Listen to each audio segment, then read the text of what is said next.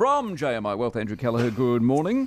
Uh, good morning, Mike. Question I have for you Do the yes. large numbers of people arriving in the country, in the good news sense, offset what really must be now really worrying numbers of young New Zealanders leaving? Yeah, that's a. Well, we don't know the answer to that question, do we? I mean, because lots of young people are going, and, and you have to speculate on what that means in terms of loss of talent over time. I mean, neither of my twenty-something offspring are here, and I'm sure you're in the same yeah. the same boat as well. So that yeah, interesting composition when we when we think about the composition of, of migration at the moment, because you know people are coming, uh, Mike, but actually people are leaving as well, and so both sides of the ledger in terms of movement and people running at very high high levels. And it, look, this is now a well entrenched and well established trend. And we know without a shadow of a doubt that migration is strong. And revisions at the moment, which we've been sort of worried about all year, they're just currently pushing the numbers higher. I mean, we know these numbers are volatile. But no amount of revisions are going to change the sort of thrust of the impulse, are they? I mean, we've been told all year, oh, the numbers are volatile, but, but look, there's an undoubted trend here. So numbers out yesterday, well circulated. For the record, annual permanent long-term migrations running at about 118,000, uh, which is you know a record. Um, and obviously, as we pointed out, the composition is notable. You've got a net loss of New Zealand citizens, which is at a record, um, almost 45,000 people. Um, I just want to put these numbers in context, Mike, because I was looking at this this morning, and I thought, well, what does that mean? 118,000 people. Well, Dunedin City has a population of between 130 and 140,000. So the total number of net long-term permanent migration is running at close to the population yeah. of the city of Dunedin. Um, look, at the moment, uh, the underlying economic momentum in the country is weak. So, so this current influx of people, rather than fueling inflation, that used to be the common wisdom, you know, around the impact of the influx of people. It's going to be inflationary, but actually, at the moment, it seems to be stopping us from moving backwards. So where would we be without the people? Uh, and uh, I mean, it's also been pointed out that it eases the pressure on the labour market. Uh, a, a wee word of caution, I would say, though, it's important now to start thinking about the sustainability of this population surge because it is sort of starting to drop off a bit, but the revisions do seem to push those monthly numbers higher.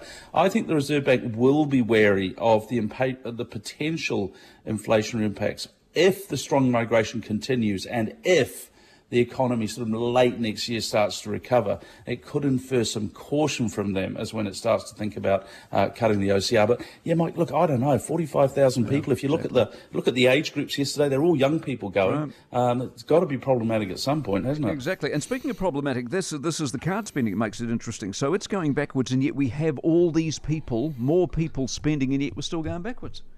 Absolutely, and I just don't think we're talking about this enough. The, look, card spending numbers were weak in October, despite the 120,000 people. These people aren't Scotch mist, and they haven't just arrived yesterday. You know, a lot of these people have been here for 12 months, uh, and, and they have to spend. You have to spend to live. Everybody has to eat, they have to rent, uh, and the numbers are not great despite that. So it's somewhat of a worrying signal, um, because at the same time as these retail sales are slowing, your labour market is moderating.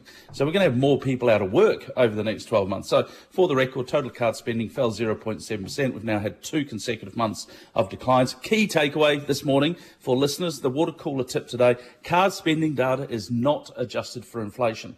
Look at the annual number of total retail card spending. It's down 2% for the 12 months to October 23 versus 12 months to October 22. If you factor inflation into that as well, Mike, that number is well, well, well below zero. And just to finish on a cheery note, uh, the mortgage bite gets deeper over the coming months, yeah. Mike. We haven't seen the full transmission of higher wholesale rates into the mortgage rate yet. So there's a cheery thought for the morning. I know, the BNZ hey? bumped their uh, mortgage rates yet again. Now, what are the numbers? The numbers, so good news again. Uh, Dow Jones up 112 points. Uh, that's 0.3 of a percent, 34,939. Uh, the S&P 500 over 4,500, 4505. It's up uh, about a quarter of a percent. And the Nasdaq up 0.16 percent, 14,117. The FTSE 100 uh, was up 0.6 uh, of a percent yesterday, 7486. The Nikkei stormed 2.5% higher, 33,519. Shanghai Composite gain just over half a percent, 3072. Uh, the ASX 200, big day yesterday, up 1.42% uh, just under 100 points, 7105. And our local market had a great day yesterday, up 180 points, 1.61%, 11,352. The Kiwi dollar has been very strong. It's at 0.6027 against the US, 0.9247 against the Aussie. 0.5554 euro, 0.4849 pounds, 91.05 Japanese yen. Uh, gold is trading at 1,000. $962. And Brent crude's come off a little bit, $81.43. Have a good one, mate. See you tomorrow. Andrew Kelleher, jmiwealth.co.nz.